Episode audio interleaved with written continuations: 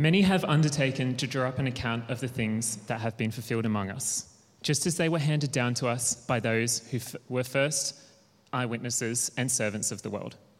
With this in mind, since I myself have carefully investigated everything from the beginning, I too decided to write an orderly account for you, most excellent Theophilus, so that you may know the certainty of the things you have been taught. And that's the reading from Luke chapter 1, verse 1 to 4. Um, for those of you who are new, I don't know if I've said this yet, but my name's Alex. I'm the minister here at New Life Brisbane, and uh, we're in a series right now. We're walking through the story of Advent, and our, our one goal in this Christmas series is to do this adore King Jesus. That's our sole focus. That as we step into the Christmas season, we want to orbit our imagination not around the things of culture, although some of those things are helpful, like putting up a Christmas tree, right? Um, or watching a Christmas movie, or those kinds of things. We don't want to orbit our imagination around those things essentially. We want to orbit our imagination around King Jesus. And so we want to invite you to do that through this Christmas series. And that's fitting because one of the things that Christians, we've become kind of fond of saying, is that there's a reason for the season. You know, it sounds kind of cute and nice. We're going to remember the reason for the season. And that's kind of fitting because at the heart of Christmas is King Jesus. At the heart of the Christian story is King Jesus. One of the speakers um, for the ministry that I used to work for, he'd say, You can't, have, uh, you can't be a Christian without Christ. If you're a Christian without Christ, all you're left with is Ian, and Ian can't help you. and he'd always follow up by saying, Sorry if your name's Ian. But it's true, there's no such thing as a Christianity without Jesus Christ. Um, and this is a big deal because not everyone thinks that Jesus even existed. Uh, a few years ago, when I was living in the UK, my wife and I went out for like a classic Christian coffee date. And we were sitting there and we had our two books. And what two books do Christians take when they go to the cafe? What's the book? It's like a, it's like a Sunday school answer. You don't have to answer. It's the Bible, right? So here we are. Hyper Christian, that is, right?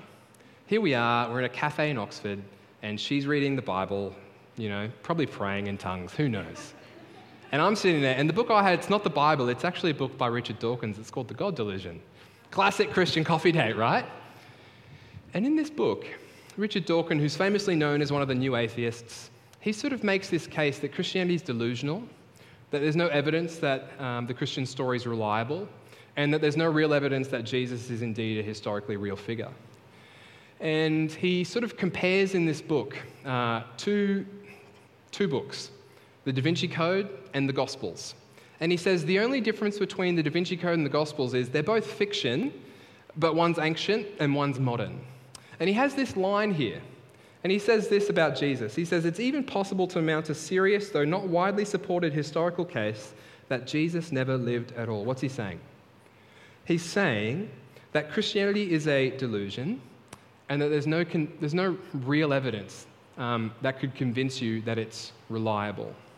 Now, that's a, that's a big claim. That's a huge claim.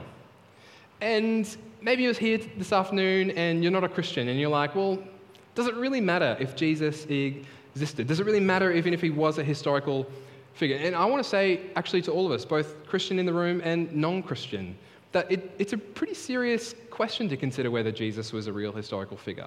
And here's why. Um, in 2013, Cambridge University Press, they published a book called Who's Bigger? And two computer scientists got together, put together an algorithm, and they sought to figure out who was the most influential person in history. And they ranked like some 500 people. And it was an objective uh, metric, and these two people weren't Christians. And here's what they figured out they figured out that with this algorithm, the most influential person in all of human history is Jesus of Nazareth. Fascinating. And the question is why? Why would Jesus be the most influential figure in all of history? Culturally, socially, educationally, intellectually, philosophically, morally, ethically. Why?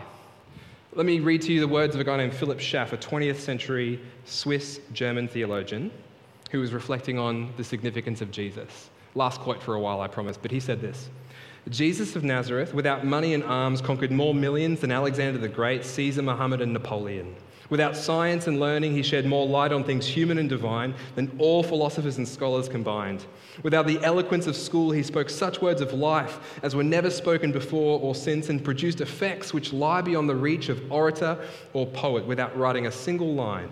He set more pens in motion and furnished themes for more sermons, orations, discussions, learned volumes, works of art, and songs of praise than the whole army of great men of ancient and modern times. What's he saying? He's saying that Jesus literally changed the world. Jesus literally changed the world. And you don't have to be a Christian to see that. You just need to look at history.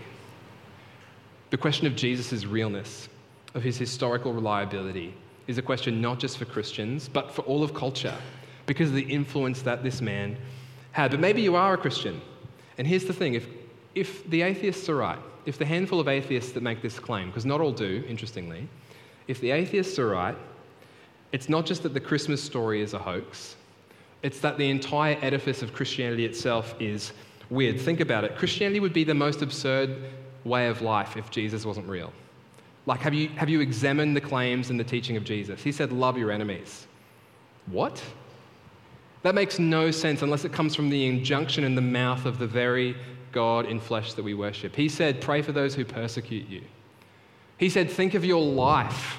He didn't actually say this word for word, but think of your life as an apprenticeship unto Him. Christianity makes no sense unless Jesus was real and Jesus was who He said He was. I don't know if you, you see that. Or think about church itself, not just Christianity, but church itself.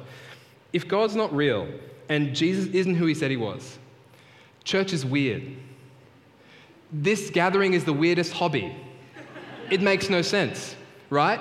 If God's not real and Jesus isn't who he said he was, then all we're doing on a Sunday is we're singing some off key karaoke songs and listening to a wannabe try and give a TED talk. That's what Sunday amounts to in terms of its mechanics. But if God's real and Jesus is who he said he was, changes everything. And so here's the question What evidence is there that shows us that Jesus himself was real and that he was who he said he was. So this afternoon, I just want to unpack a few reasons. A few reasons why the story that we center ourselves around at Christmas time is reliable. Four reasons and one little point of application. And as I share, why don't we just take 30 seconds and just center our hearts and minds? Because this runs the risk of being a bit more dense. But I want you to think as we're going along this afternoon, how does this change me? How does this change my life? How does this change reality if it's true? And so just take 30 seconds and quiet of your own heart.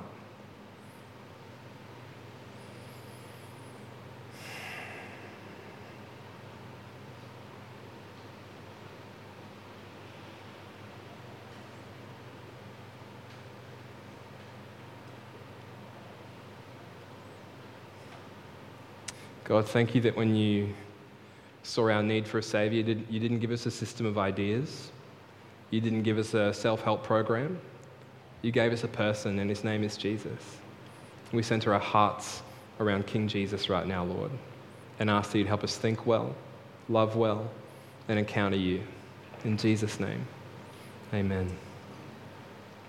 So, four brief reasons why the story of Jesus is historically reliable. The first one is this that non Christian sources affirm the same outline of Jesus' story as the Gospels. And this is a big point. Just think about this for a second. Non Christian sources from the ancient world affirm the same basic outlines of the life of Jesus. Uh, for example, there's a guy named Mara bar Serapion. He was a Stoic. He was writing around 75 AD, 30 years after the life of Jesus, and he made claims about Jesus. Himself not being a Christian, he made claims like Jesus was a king, Jesus was a martyr, and Jesus was a teacher. There was another historian, a Roman guy by the name of Tacitus. He's writing in 115 AD, and he confirms that the crucifixion of Jesus happened under the rule and reign of Pontius Pilate, the Roman governor. And there's a, another guy, a Jew named Josephus. He was in the Jewish army, uh, and he uh, wrote around 95 AD. And it's because of him that we actually know so much about the ancient world. And he talked about Jesus in his books as well. He said that Jesus was a teacher, a worker of miracles, uh, that Jesus amassed for himself a great following, and that uh, those who followed him thought that he was the Messiah. Now, the reason this is big is because it shows us three things. One, it, it shows that non Christians in the ancient world knew of Jesus. Two, that non Christians reported similar things about Jesus' identity and followers. And three, that there are multiple sources from the first century that confirm the same details. And that's a big deal because the claim goes that we've got no evidence that Jesus was a real person. That's what Dawkins would say. But actually, we've, we've got more sources for Jesus than a whole host of other historical figures. Like, here's a thought experiment for you. The most popular person in first century Rome was Tiberius, he was the ruler. We don't have a single word from Tiberius, not one utterance, not, not one piece of writing from Tiberius. And we've got sources, not just the Gospels, not just Paul's letters, not just Peter's letters, not just James, the brother of Jesus, who are all Christian sources. We've got multiple sources, non Christian ones, that testify to the fact that he was real and that the details we have about the broad contours of his life are reliable. That's actually a huge deal. You can appreciate that fact. It is significant. One, non Christian sources affirm the basic details of Jesus' life. Two, the Gospels claim to be telling the truth. And that might sound really silly, but just think about it for a moment. If they claim to be a myth or made up story, then it wouldn't be worth wrestling with. I'll give you an analogy. Recently, I was finally convinced by some friends to watch the Star Wars series. And when those, there it is, come on. And you, you step into the cinema, and the credits roll, right? And the first thing you see is what? A long, long time ago, in a galaxy far, far away. And what's that doing to your imagination the moment that you read it? It's telling you that this story isn't real, it was made up. It's for your entertainment, not for your life transformation. It's not about history, it's about fiction. But what do you read when you open the Gospels? Ben read for us before Luke 1, verses 1 to 4, and Luke says this He says, Many have undertaken to draw up an account of the things that have been fulfilled among us, just as they were handed down to us by those who were from the first, eyewitnesses and servants of the word.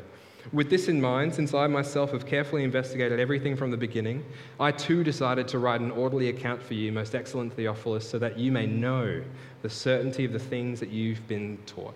Do you see that?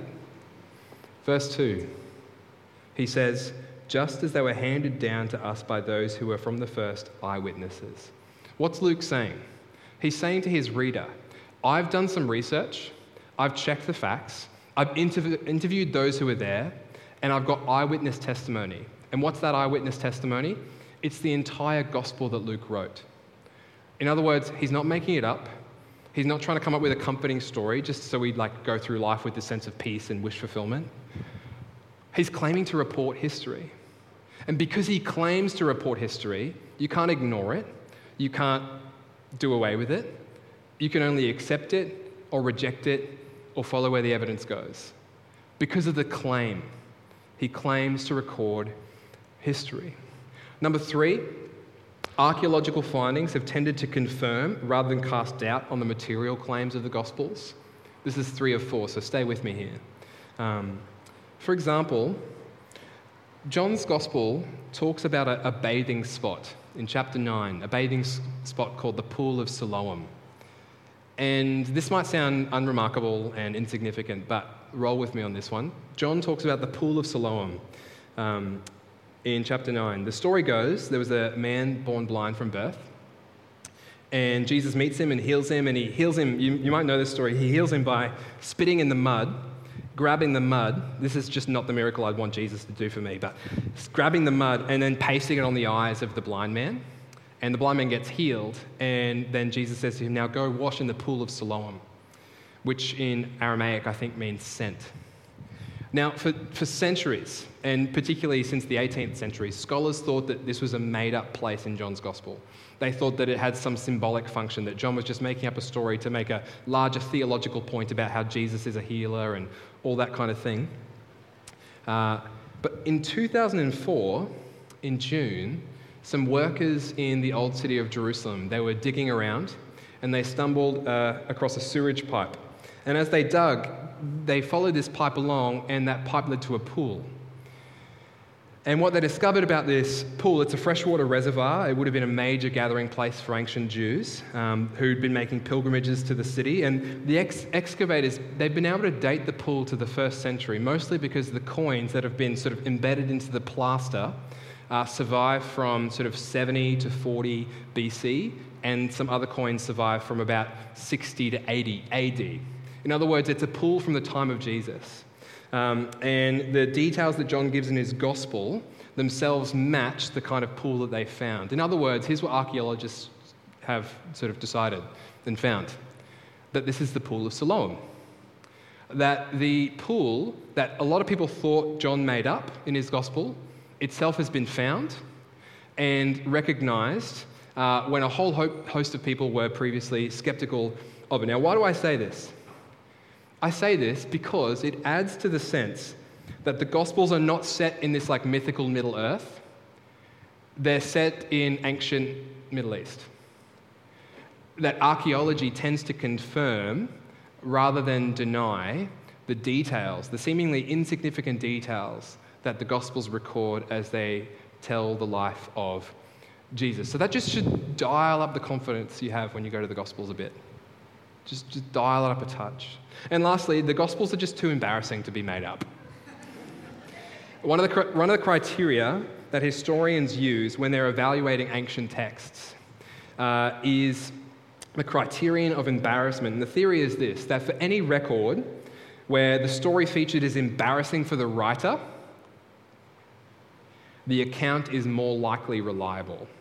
For any record where the account is more embarrassing for the writer, the account is less likely made up to make them look good and more likely reliable. What does this mean? It means that if you're an early follower of Jesus and you are writing a document which you hoped would span the Roman Empire and introduce people to, to who the person that you now called king, you'd expect it, if you were making it up, you'd, you'd want to exclude embarrassing details.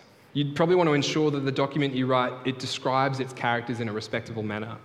And so here's the question what do you find when you open the Gospels? The other week we looked at the story of Joseph and Mary and the virgin birth. Think of that story, Matthew's Gospel. Joseph, he finds out that his fiancee is pregnant with a baby he didn't technically help create. He wanted to divorce her, and so the story of the Savior of the world, it begins with a confused husband who thinks that his wife cheated on him. It's a bit embarrassing. Or what do you find out about the disciples? Think of one of the lead disciples, Peter. Peter's just got this talent for putting his foot in it. Story after story in the Gospels is Peter just failing to understand what the kingdom of God is like, or failing to understand the mission that Jesus has for him, or trying to set up a tent in a particular part of Mark's gospel, and he denies Jesus at his arrest and deserts Jesus at his crucifixion. And one of the lead disciples becomes one of the most unreliable characters in the story of Jesus. It's embarrassing. Or think about the resurrection of Jesus. In all four gospel accounts, the first characters who are said to be the first at the tomb are women. And that might not sound crazy to us as moderns, but in the ancient world, it was a big deal. Because for Jews and for an ancient Greco Roman context, uh, the testimony of women was not valued in the court of law. And so here you've got a story four Gospels, all saying that the women were the first at the tomb, that they became the first, you know, witnesses to the resurrection of Jesus. And if you were making it up, you wouldn't make that claim. You'd say it was men at the tomb, unless, unless you're just recording what happened. There's a whole host of embarrassing facts that mark the story. You've got an awkward birth story, you've got a poor picture of Jesus' disciples, and you've got an astounding claim that women were the first to the tomb. So let's just say that you were tasked with fabricating a story to start a world religion. Are these the details you'd include? Would that help your case? And here's what historians say no. It only makes sense to think that they were probably just recording history as it stood. It only makes sense to think that they were recording history as it stood. So here's the point that scholars have made it's too embarrassing to be made up. Four little reasons, among a whole host of other ones that I'd love to be able to have time to provide, that can give us confidence that the story of Jesus we find in the Gospels is reliable And don't take my word for it. Here's John Dickson. He's a visiting academic at the Faculty of Classics in Oxford University. He teaches a course on the historical Jesus at Sydney University. And he said this He said, History, it demonstrates that the story at the heart of the Gospels is neither a myth nor a fraud, but a broadly credible account of a short first century life.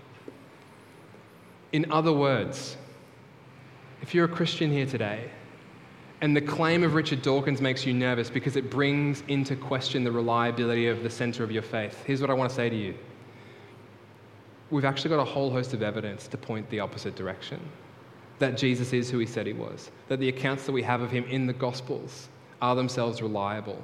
And if you're not a Christian here today, and this has been a question that's like robbed your imagination and plagued your mind, and you haven't, been, you haven't felt free to entertain the, the possibility of Christianity because you're like, well, there's just no evidence for it.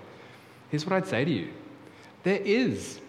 Christianity is not a blind leap in the dark away from the evidence, away from the facts that we know from history. Christianity is a leap through those facts into the relational mystery of knowing God personally.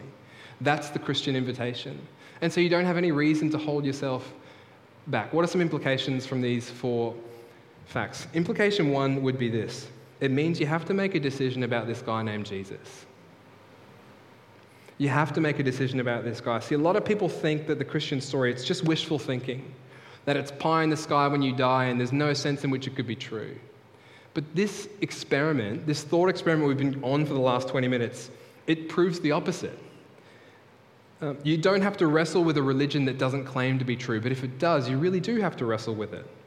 Um, the gospel writers themselves, they claim that when God turned up, he put on flesh in history, which means God made himself vulnerable to our inquiry. That's a big thing. And so you can't, you can't, you can't ignore it for so long. You can accept the claims of Jesus, you can reject the claims of Jesus, you can take time to consider them, but you can't ignore them. Not when the claims are so big. C.S. Lewis, he does a great job at articulating the stakes of this sort of thought experiment. In his book, Mere Christianity, towards the end, he, he says this He says, You must make your choice. Either this man was and is the Son of God, or else a madman or something worse. You can shut him up for a fool. You can spit at him and kill him as a demon, or you can fall at his feet and call him Lord and God. But let us not come with any patronizing nonsense about his being a great human teacher. He's not left that open to us. He did not intend to. People have called this the great trilemma. Jesus was either a liar, he was either a lunatic, or he was the Lord of heaven and earth. He was either a liar, a lunatic, or he's the Lord of heaven and earth. And so here's the question Who do you say that Jesus is? You have to make a decision, and that decision will change your life. In the same way that God changed history in a broad sense. God can change your life in a personal sense. You have to make a decision. And number two, I, I don't have this in my notes, and so I want to invite the band up because if I start speaking too long, they can just jump into worship and cut me off. Um, so, Ben, why don't you just come up behind me here?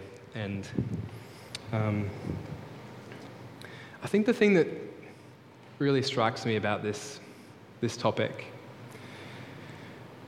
is that there's two ways to know something. You can have knowledge of something, and you can have relational knowledge with something. I'll give you an example. Before I met my wife, uh, someone told me a bunch of facts about her. And I remember thinking, that sounds awesome. She sounds real, tick. and she sounds amazing. And I had all this knowledge of her. And if you'd have asked me questions like, Alex, can you tell me about Kath? I'd be able to say, well, I know she's got blonde hair. I, I know that she, um, I won't go into too much detail, but yeah, meet my wife, she's great. But I'd you all these facts about her. But then if you were to say, hey, how can I know Kath? Well, I'd stop telling you facts about her and I'd just introduce you to her. And let me tell you, the difference between hearing facts about Kath and then meeting Kath, see you later, Birkenstock, they're very different experiences. One is knowledge of, one is intimacy with, one is facts about, and, and one is experience with. One is, you know, cerebral ideas, and the other is encounter. And I got to tell you, meeting Kath made all the facts about her true, but a shadow of the kind of encounter I got to have. And I'm so mindful that as I talk about the truth of Christianity and knowledge of Jesus and the historic reliability of the Christmas story, you could be sitting here thinking, oh, that's nice. Oh, that's true. Oh, that sounds intellectually entertaining. Oh, we can know a lot of things about Jesus. But here's the invitation it's not to decide what you think about Jesus only, it's to step through that decision into encounter with Him. We're not just talking about knowledge of, we're talking about relationship with. And so the question I've got for you this afternoon is have you made a decision? And have you stepped through that decision into relationship with God Himself? Because you want to know why Jesus came? Not just that we'd have right knowledge of God, so we'd sort of entertain our philosophical minds. It's that He'd rescue us and reconcile us to Himself. So the invitation is not here, just a bunch of knowledge of God. The invitation is do you know Him relationally and personally this afternoon? And that's on the table for each one of us, whether you've been a Christian for decades or whether you've walked into this room this afternoon and you're like, maybe I'll give this church thing a go. And so, can I ask you to stand? And I'd just love to pray for us. And if you find yourself as someone who just wants to encounter God afresh this afternoon, just invite you to open your hands right in front of you. And if you're someone who doesn't know Jesus and you'd like to, again, I'd invite you to open your hands and, and just be open to the possibility that God could encounter you right now by His Spirit. This is what God does, this is who God is. God is not just a person from history, He's the very presence of the living God right now. And so open your hands and be open to the possibility that He could meet you where you're at. And let me pray. God, thank you that you are the living God. That you're not distant and far off. You're not just an idea we can entertain, but you, Father, are real. You're living and active. You're alive and well. And you, by your Spirit, want to encounter your people right now. And so I just ask, Holy Spirit, come.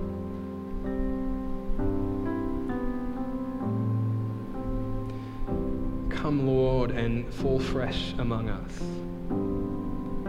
We don't just want to know about you, God. We want to know you intimately and personally. For it's in Jesus' name we pray.